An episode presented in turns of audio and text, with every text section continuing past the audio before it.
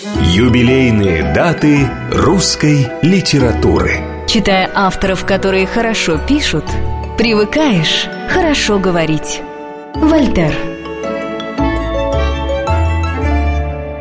Программа создана при финансовой поддержке Министерства цифрового развития, связи и массовых коммуникаций Российской Федерации.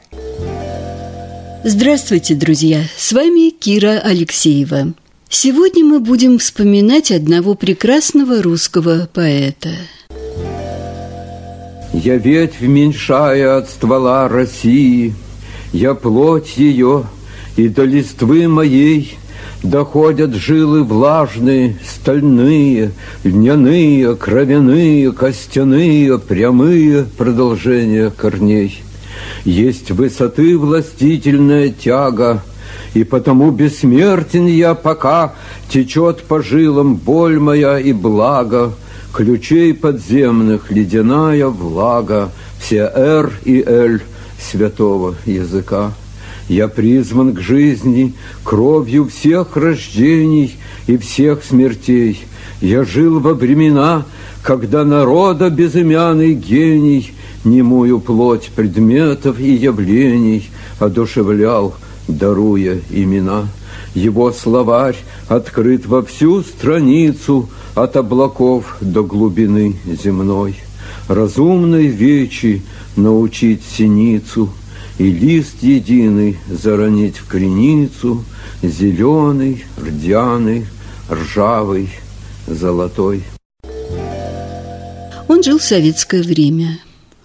Он не был особенно везучим или, как теперь любят говорить, успешным.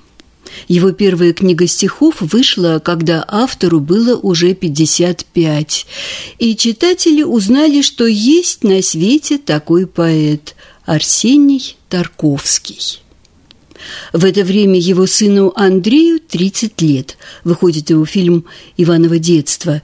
И он становится обладателем «Золотого льва» на Венецианском фестивале «Золотых ворот» в Сан-Франциско и «Золотой головы» в Акапулько. За этим последуют Андрей Рублев, «Солярис», «Зеркало», «Сталкер», и, соответственно, признание и призы на престижных международных кинофестивалях. На этом фоне выход последующих книг Арсения Александровича воспринимается как событие местное, скромное, локальное. Всю жизнь отец находится в тени громкой славы своего сына. Но давайте попробуем настроить свое зрение как-то по-другому, прикроем его от слепящих лучей другой славы. Призовем на помощь внутренний слух и посмотрим на явление так, как оно этого заслуживает. Если правду сказать, я по крови домашний сверчок. Заповедную песню пою над печной золой. И один для меня приготовит крутой кипяток, а другой для меня приготовит шесток золотой. Путешественник вспомнит мой голос в далеком краю, Даже если меня променяет на знойных цикад. Сам не знаю, кто выстругал бедную скрипку мою. Знаю только, что песнями я, как цикада, богат.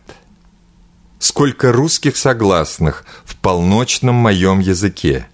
Сколько я поговорок сложил в коробок лубиной. Чтобы шарили дети в моем лубином коробке — в старой скрипке запечной с единственной медной струной. Ты не слышишь меня, голос мой, как часы за стеной. А прислушайся только, я поведу за собой. Я весь дом подыму, просыпайтесь, я сторож ночной. И заречье твое отзовется сигнальной трубой. Вот ведь как, сверчок – Какая скромность, какое удивительное смирение. Но ведь мы чувствуем, что это не совсем так, не правда ли? Вернее, совсем не так. Вот почему без страха смотрю себе вперед, хоть рифма точно плохо меня сама берет. Арсений Александрович Тарковский прожил немалую жизнь. Дата рождения – июнь 1907 года, дата смерти – май 1989 -го. Его стихи заполнили собой XX век почти от начала до почти конца. Он был современником поэтов Серебряного века и современником поэтов-шестидесятников. И за всю свою жизнь он никогда, ни разу не примкнул ни к какому литературному направлению, не разделил ничьих установок и не признал никаких манифестов. Он всегда был сам по себе. Писал в основном в стул. Никого не подставлял, никого не подсиживал. В профессиональных травлях не участвовал. Это был отважный сверчок – скромно вершил свой повседневный труд, душой никому не подчинялся. Такой судьбе могли бы позавидовать многие, те, кто хоть однажды дрогнул, и особенно те, кому не удалось избежать ловушек времени. Под сердцем травы тяжелеют росинки, Ребенок идет босиком по тропинке, Несет землянику в открытой корзинке, А я на него из окошка смотрю — как будто в корзинке несет он зарю. Когда бы ко мне побежала тропинка, когда бы в руке закачалась корзинка, не стал бы глядеть я на дом под горой, не стал бы завидовать доле другой, не стал бы совсем возвращаться домой. Ах, это возвращение домой, в свое детство. Оно не дает покоя многим, да в общем каждому. Арсений Тарковский появился на свет в маленьком тогда утопающем в садах городке в центре Украины, Елисаветграде. Потом этот город на берегу реки Ингул долгое время назывался Кировоградом, а нынче его зовут Крапивницкий. Когда-то город возводился по плану, кварталами, и за это, ну и, конечно, за красоту получил прозвище «Маленький Париж». Его отец, Александр Карлович, родом из польского дворянства, работал служащим общественного банка. За участие в организации «Народная воля» находился под гласным надзором полиции, из-за чего не смог продвинуть свою карьеру. Пять лет он провел в ссылке в Сибири. Владел несколькими языками, занимался поэтическими переводами. Мама Мария Даниловна выросла в городе Ясы, окончила Кишиневскую гимназию, учительствовала, потом занималась воспитанием троих детей. Собственный дом Тарковских находился в центральной части Елисаветграда, на красивой, обсаженной деревьями Александровской улице. При доме был небольшой сад. Камень лежит у Жасмина. Под этим камнем клад – Отец стоит на дорожке. Белый-белый день. В цвету серебристый тополь, Центифолия, а за ней Вьющиеся розы, молочная трава. Никогда я не был счастливее, чем тогда. Никогда я не был счастливее, чем тогда. Вернуться туда невозможно — и рассказать нельзя, как был переполнен блаженством этот райский сад. О своем детстве Арсений Тарковский оставил воспоминания в нескольких маленьких рассказах. Точильщики. В детстве я был огнепоклонником. На базаре, в том городе, где мы жили, был точильный ряд. Там стояло человек 20 оборванцев у своих станков, похожих на прялку.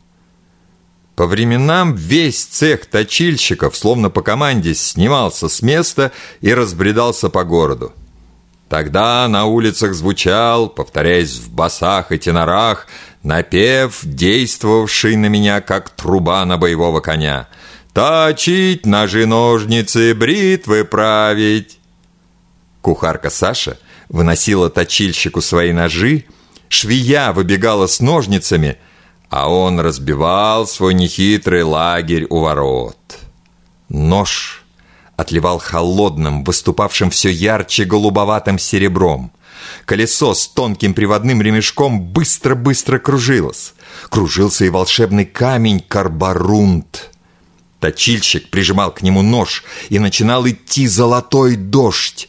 Дивный золотой дождь, под который я подставлял руку. Искры покалывали ее, ничуть не обжигая. Смотреть на точильный огонь я мог часами. Меня спрашивали, кем ты хочешь быть? Мама торопилась ответить за меня. Он хочет быть художником. Это была неправда. Не обращая внимания на улыбки гостей, от которых мама краснела, я говорил, «Я не хочу быть художником, я буду точильщиком». Меня не привлекали ни мороженое на углу, ни похороны, ни мальчишки, запускавшие змея. Я как сам Намбула, как одержимый, шел к базару. Вот они, колдуны и волшебники, мои носители тайн, склоненные над станками, оперенными кисточками огня. Открыв рот, не видя ничего, кроме огня, я переходил от одного точильщика к другому. Сыпались искры. Сыпались искры по меньшей мере с двадцати ножей сразу, с двадцати кружащихся точильных камней. Раскаленное солнце катилось по небу. Было жарко, но мне было не до жары. Я не задумывался над тем, что происходило со мной. Я был слишком мал для этого. Но я растворился в огне. Константинополь. За утренним чаем мой отец отложил в сторону газету и сказал, «Если обстоятельства будут благоприятны, мы поедем в Константинополь». Я спросил, что такое обстоятельства? Мне объяснили, но я объяснений не понял. Потом я спросил, что такое Константинополь? Отец сказал, что Константинополь – столица Турции – достал с полки один из томов истории Франции Мишле и показал мне, где нужно смотреть. Картинки Доре из истории Франции, крестоносцы в Константинополе, Золотой Рог, битвы на мечах и ятаганах, луна в первой четверти над дворцами султанов, всадники на конях, встающих на дыбы, паруса у набережных. Я рассматривал эти картинки в течение восьми лет – когда болел свинкой, скарлатиной, коклюшем, корью, крупом и гриппом, и когда был здоров, и мне надо было учить уроки, и когда я почему-нибудь плакал, и меня хотели утешить. Несколько лет спустя кто-то из домашних, не кстати, повторил когда-тошние слова отца «Если обстоятельства будут благоприятны, мы поедем в Константинополь». А при чем тут Константинополь? А это поговорка. Такой поговорки нет, сказал я. Много ты знаешь. Это наша семейная поговорка. Твой дед всю жизнь собирался в Константинополь, да так и не собрался. С тех пор у нас в семье, когда кто-нибудь замечтается о невозможном, говорят, если обстоятельства будут благоприятны... А в доме у Тарковских полным-полно приезжих гремят посудой, спорят, не разбирают елки и сыплются иголки в зеркальные скорлупки. Пол серебром посолен, а самый младший болен. На лбу компресс, на горле компресс. Идут со свечкой, малиной напоили, малиной напоили. В углу зажгли лампадку — и веялку приносят, и ставят на площадку, и крутят рукоятку, и сыплются обрезки, жестянки и железки. Вставай, идем по краю, я все тебе прощаю. То под гору, то в гору, пойдем в другую пору, по зимнему простору, малиновому снегу. Юбилейные даты русской литературы. Читая авторов, которые хорошо пишут – Привыкаешь хорошо говорить. Вольтер.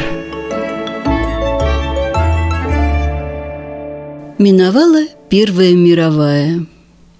Миновали революция и гражданская война. В 1921 году с 14-летним Арсением случается ЧП. Вместе с несколькими друзьями он публикует в местной газете стихотворение – ну и что же здесь особенного? Молодые люди пробуют перо. Но особенное началось чуть позже. Кто-то заметил, что это сочинение не просто стишок, а акростих, и в первых буквах строк заключен «ну и ну». Нелестный отзыв о вожде революции. Подростков задерживают и везут для разбирательства в город Николаев. По дороге Арсений избегает из поезда. Некоторое время он бродяжничает, скитается по Украине и Крыму, нанимается то в рыболовецкую артель, то учеником к сапожнику, перебивается с хлеба на воду. Кухарка жирная ускарит, на сковородке мясо жарит и приправляет чесноком, шафраном, уксусом и перцем, и поберушку за окном костит и проклинает сердцем – а я бы тоже съел кусок. Погрыз бараний позвонок и, как хозяин, кружку пива хватил и завалился спать. Кляните, мол, судите криво, голодных сытым не понять. У, как я голодал мальчишкой. Тетрадь стихов таскал под мышкой, баранку на два дня делил, положишь на зубок ошибкой. И стал жильем певучих сил — какой-то невесомой скрипкой. Сквозил я, как рыбачья сеть, и над землею мог висеть. Осенний дождь, двойник мой серый, долдонил в уши свой рассказ. В облаву милиционеры ходили сквозь меня не раз.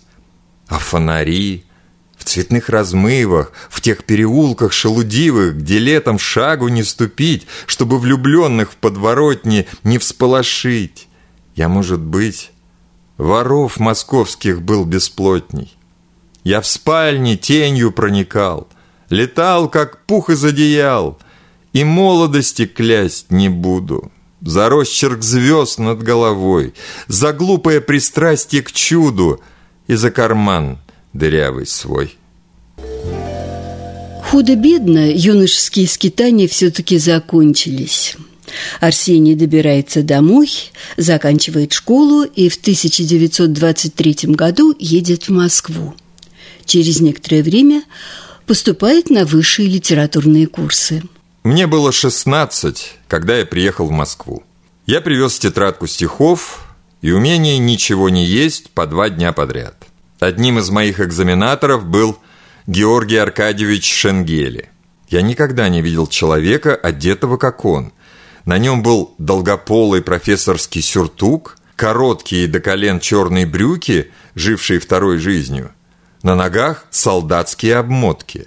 На носу ловко сидит чеховское пенсне. Пройдет время, он будет вести занятия в тюрьме, в литературном кружке, состоящем из заключенных. Он стал моим учителем во всем, что касалось стихотворчества. Когда я забирался на античные горы слишком высоко, он хватал меня за ноги и стаскивал на землю. Жил Тарковский в квартире Шенгели под письменным столом. Там были постель и лампочка. Профессор кормил его и заставлял писать стихи. А вскоре устроил в редакцию газеты «Гудок». Тогда и началась его многолетняя журналистская паденщина. На курсе Тарковского вместе с ним учится Мария Петровых, Даниил Андреев, Юлия Нейман, а также Мария Вишнякова. С ней на третьем курсе они поженятся. Арсению 21 год, Марусе 20, совсем молодые. Через четыре года, в 32-м, у них рождается сын Андрей, будущий режиссер. Еще через два года – дочь Марина. С этой семьей Тарковский живет 8 лет, затем покидает ее. Он вступает во второй, а потом и в третий брак. Да, первый брак распался, но не распался союз этих людей. Между ними устанавливаются отношения, способные удивить многих. Чтобы было понятно, можно вспомнить случай защиты диплома. Это было еще до рождения детей.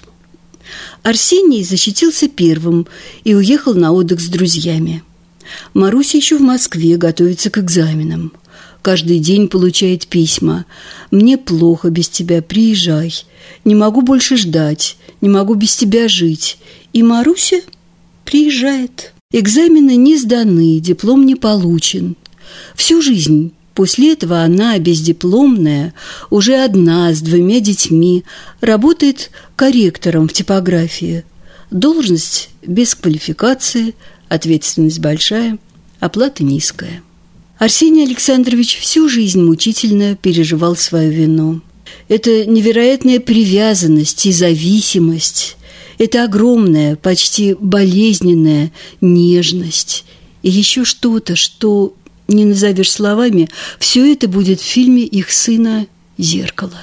Последних листьев жар Сплошным самосожжением восходит на небо, И на пути твоем весь этот лес живет Таким же раздражением, Каким последний год и мы с тобой живем. В заплаканных глазах отражена дорога, Как в пойме сумрачные кусты отражены — не привередничай, не угрожай, не трогай, не задевай лесной наволкшей тишины. Ты можешь услыхать дыхание старой жизни. Осклизлые грибы в сырой траве растут. До самых сердцевин их проточили слизни, А кожу все-таки щекочет влажный зуд. Все наше прошлое похоже на угрозу. Смотри, сейчас вернусь, гляди, убью сейчас а небо ежится и держит клен, как розу. Пусть жжет еще сильней, почти у самых глаз.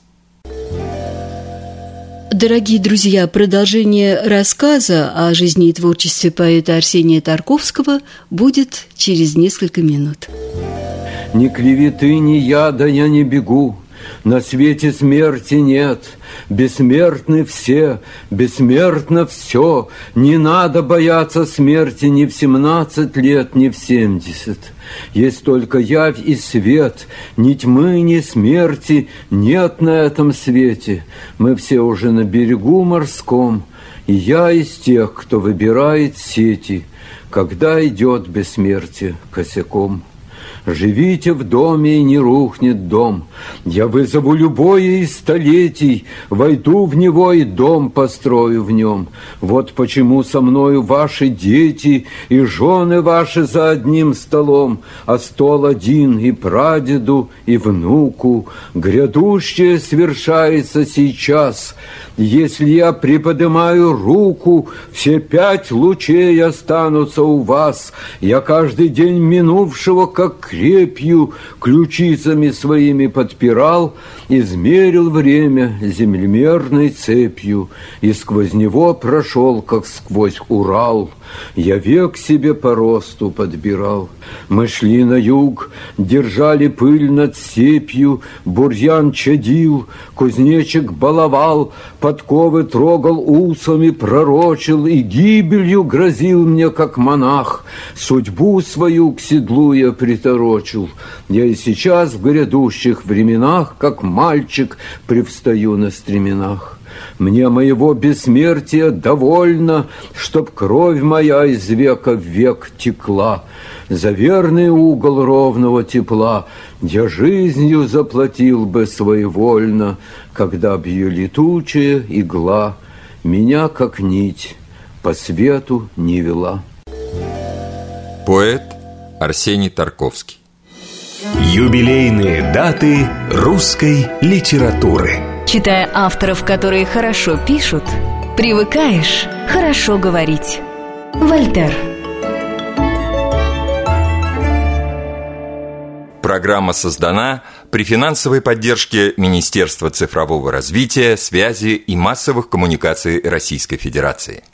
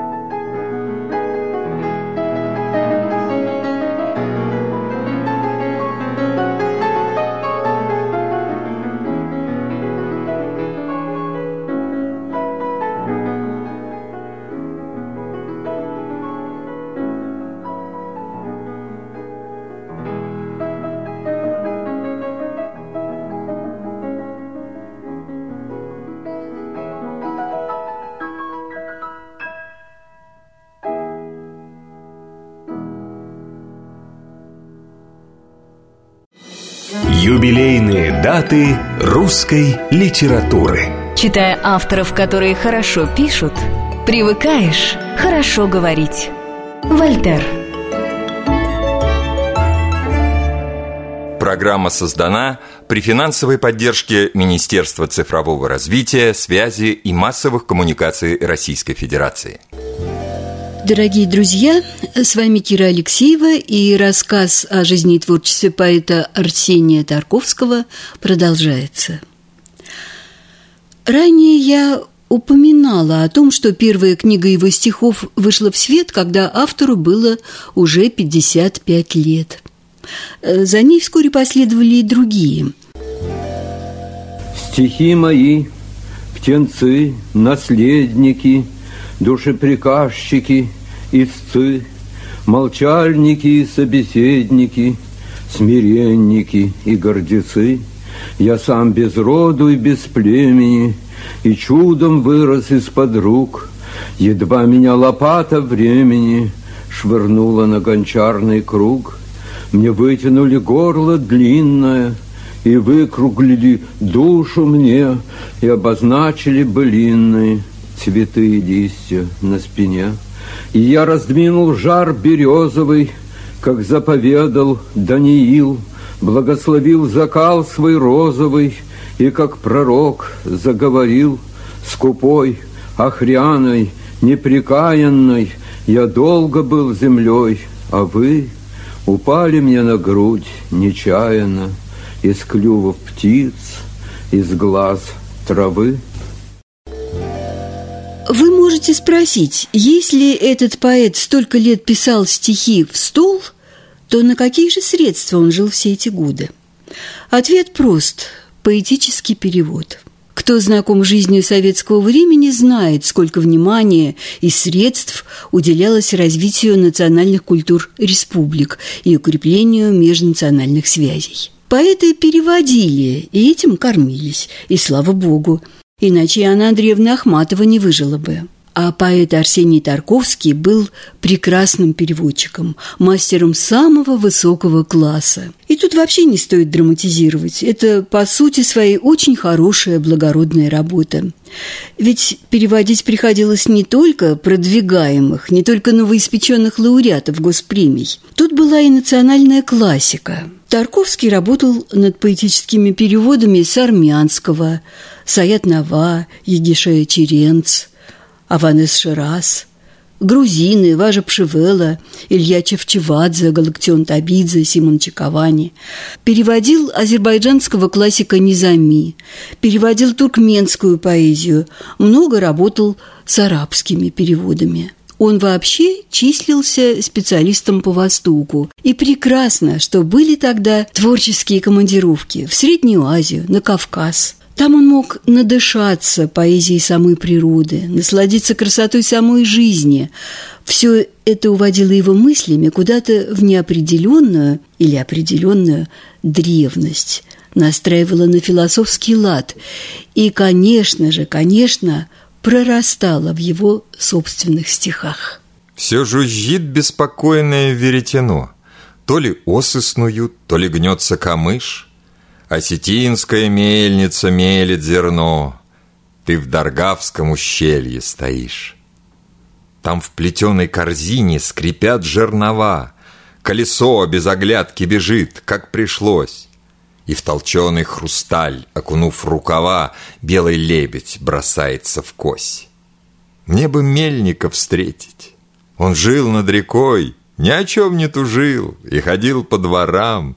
Он ходил, Торговал нехорошей мукой, горьковатой, с песком пополам. Где в югу на латынь переводил Овидий, Я пил степную синь и суп варил из мидий. И мне огнем беды дуду насквозь продуло, И потому лады поют, как Мариула, И потому семья у нас не без урода — и хороша моя дунайская свобода, Где грел он в холода лепешку на ладони, Там южная звезда стоит на небосклоне. Земля сама себя глотает, И, тычась в небо головой, провалы памяти латает то человеком, то травой.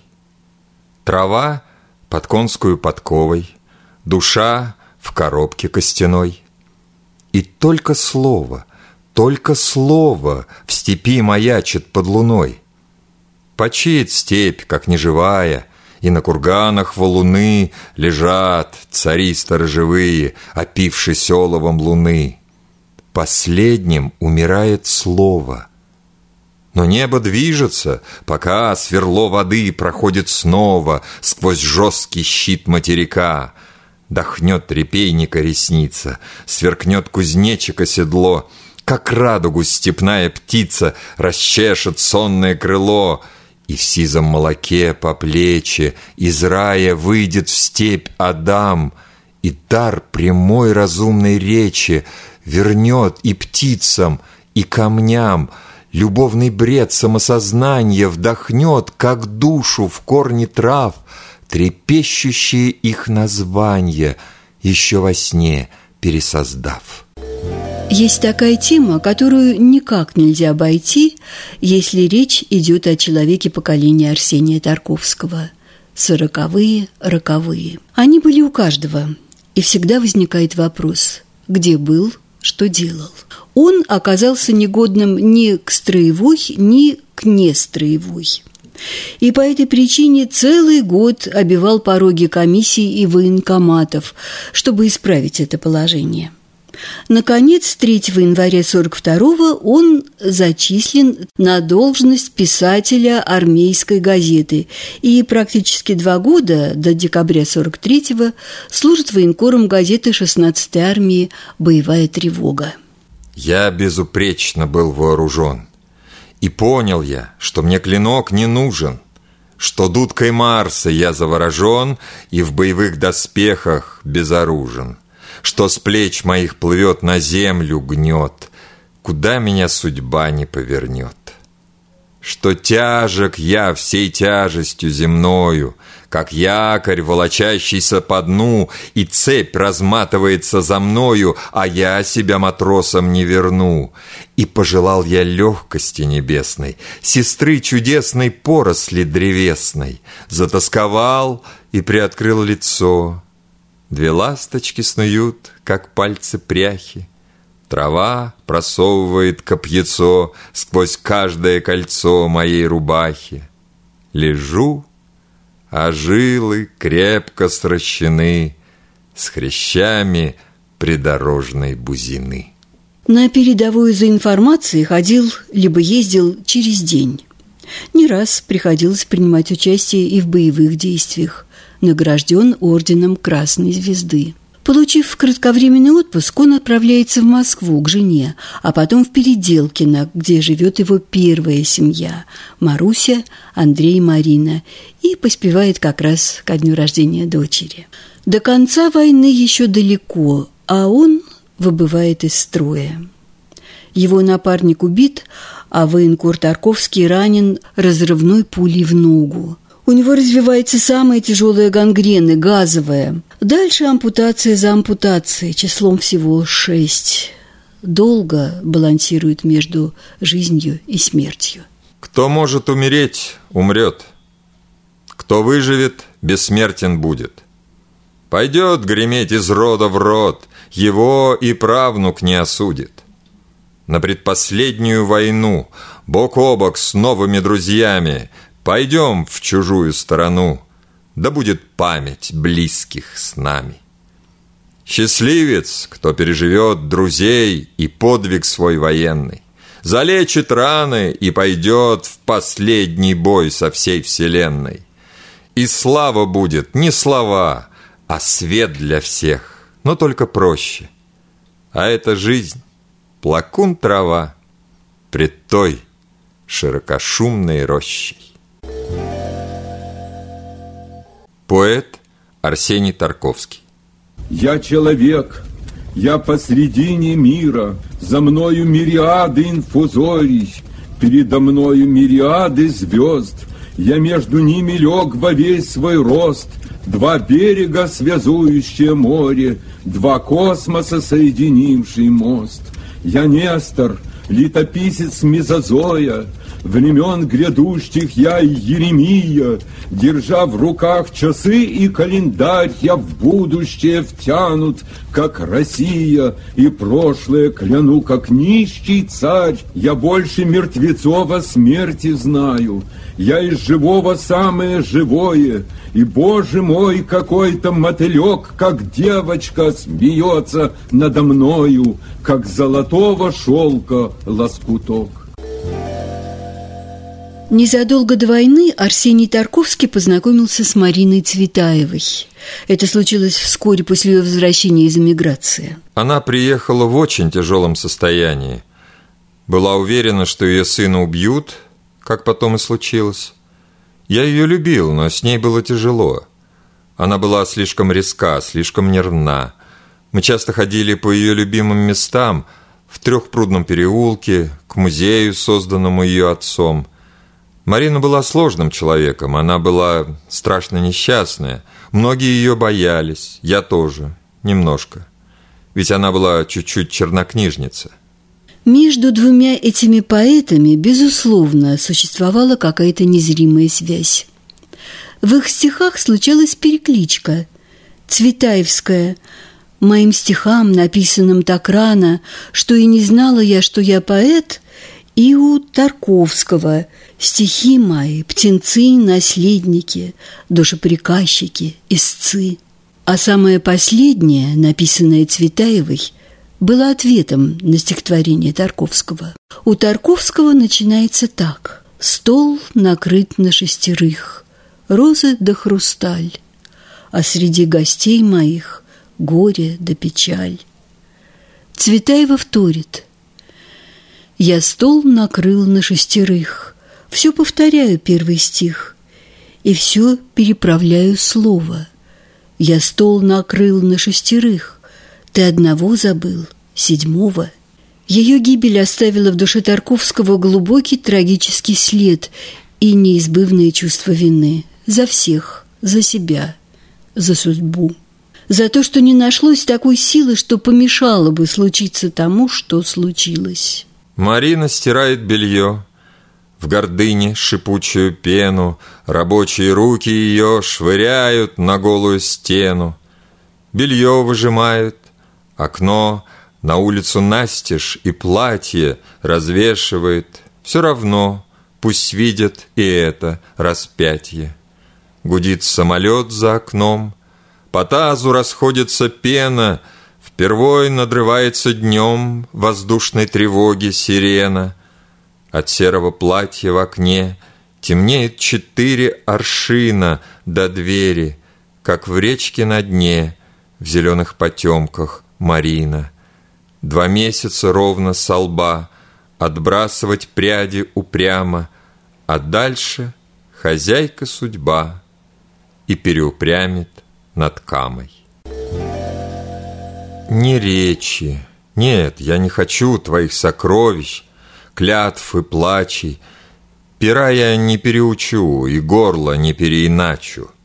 Ни смелостью пред смертью Ты все замыслы да воплотила В своей тетради до черты, Где кончились твои чернила. Не первородству я отдам свое, чтобы тебе по праву На лишний день вручили там, в земле, Твою земную славу не дерзости твоих страстей и не тому, что все едино, а только памяти твоей.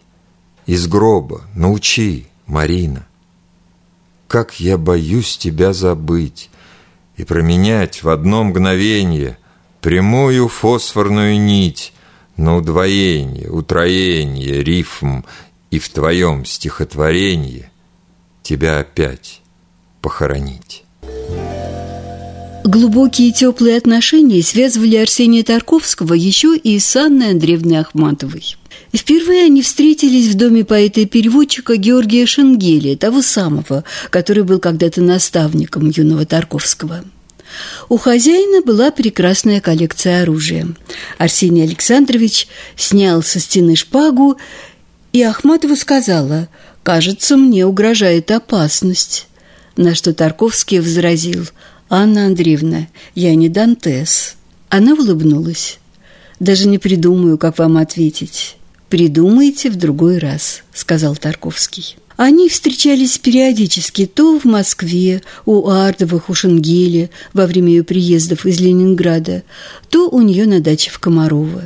Стелил я снежную постель, Луга и рощи обезглавил, твоим ногам прильнуть заставил Сладчайший лавр, горчайший хмель.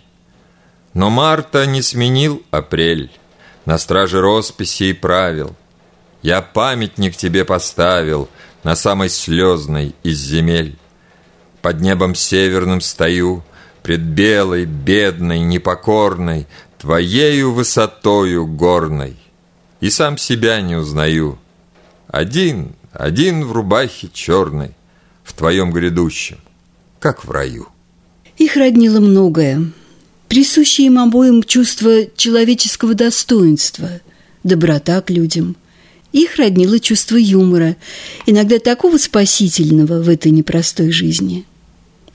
Да, у обоих были нелегкие судьбы – у обоих много лет был затруднен доступ к читателям. Помните то самое печально известное постановление 46 -го года, из-за которого Анна Андреевна попала в пожизненную по существу опалу? а у Арсения Александровича был рассыпан набранный уже в печать первый сборник его стихотворений. Кто-то бдительный обнаружил, что там ни разу не упоминается имя вождя. И выход первой книги Тарковского состоится, вспомним еще раз, когда автор уже в преклонном возрасте. Вы знаете, Арсений Александрович был очень красив. По словам одной приятельницы, неправдоподобно красив – и Анна Андреевна, такая всегда ценительница красоты, говорят, носила в сумочке его молодую фотографию. А у Тарковского висел в кабинете ее большой литографический портрет. Когда ее не стало, на церемонии прощания Тарковский произнес Никогда еще на долю женщины не выпадало столь мощного поэтического дарования, такой исключительной способности к гармонии, такой непреодолимой силы влияния на сердце читателя. Он посвятил Анне Андреевне несколько стихотворений. «Домой, домой, домой, под сосны в Комарове, О смертный ангел мой, с крылами наготове, В косынке кружевной, с венками в изголовье. Как для деревьев снег, так для земли не бремя Открытый твой ковчег, плывущий перед всеми, твой двадцать первый век Из времени во время. Последний луч несла Зима над головою, Как первый взмах крыла Из-под карельской хвои, И звезды ночь зажгла У нас над головою. И мы тебе всю ночь бессмертие обещали, Просили нам помочь, покинуть дом печали. Всю ночь Всю ночь, всю ночь, и снова ночь в начале. И еще одна вещь роднила поэтов Арсения Тарковского и Анну Ахматову – их поклонение слову. Слово следует, вероятно, произнести сейчас с большой буквы. То самое слово, которое было в начале и которое беспощадно и бездумно растиражировали потом – Помните у Шекспира «слова, слова, слова»? И у Тарковского. Мне опостылили слова, слова, слова. Я больше не могу превозносить права на речь разумную, когда всю ночь о крышу в отрепьях, как вдова, колотится листва. И вот еще. Как зрение сетчатки, голос горлу, число рассудку – ранний трепет сердцу. Я клятву дал вернуть мое искусство его животворящему началу. А вот это стихотворение – настоящий манифест. И я ниоткуда пришел расколоть Единое чудо на душу и плоть. Державу природы я должен рассечь На песню и воды, на сушу и речь и хлеба земного отведав прийти в свечении слова к началу пути. я сын твой, отрада твоя, Авраам, и жертвы не надо моим временам, а сколько мне в чаше обиты труда, и после сладчайшей из чаш никуда. Когда начинаешь вдумываться в эти слова, то начинаешь понимать, насколько феномен поэзии отца одной природы с феноменом кинематографа его сына Арсений Тарковский и Андрей Тарковский. Два художника, две личности, два характера – отец и сын. Их отношения не были простыми.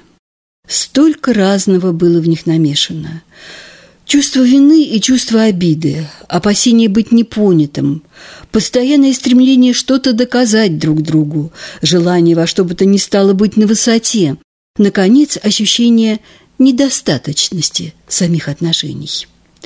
Да, все это было, но всегда доминировали чувство родства и острая, почти болезненная любовь. О сложных взаимоотношениях в этой необычной семье лучше узнать из книги дочери поэта Марины Тарковской «Осколки зеркала». Отсылаю вас к ней. Режиссер Андрей Тарковский ушел из жизни в декабре 1986 года в Париже в возрасте 54 лет после тяжелой болезни. Отец пережил сына на два с небольшим года. Он мучительно переживал невозвращение Андрея. Он писал ему – Дорогой Андрей, мой мальчик, мне очень грустно, что ты не написал нам ни строчки, ни мне, ни Марине. Мы оба так тебя любим, мы скучаем по тебе. Я очень встревожен слухами, которые ходят о тебе по Москве. Здесь у нас ты режиссер номер один, в то время как там, за границей, ты не сможешь никогда реализовать себя, твой талант не сможет развернуться в полную силу. Возвращайся поскорее, сынок. Как ты будешь жить без родного языка, без родной природы? Как может быть притягательна чужая земля? Я очень скучаю по тебе.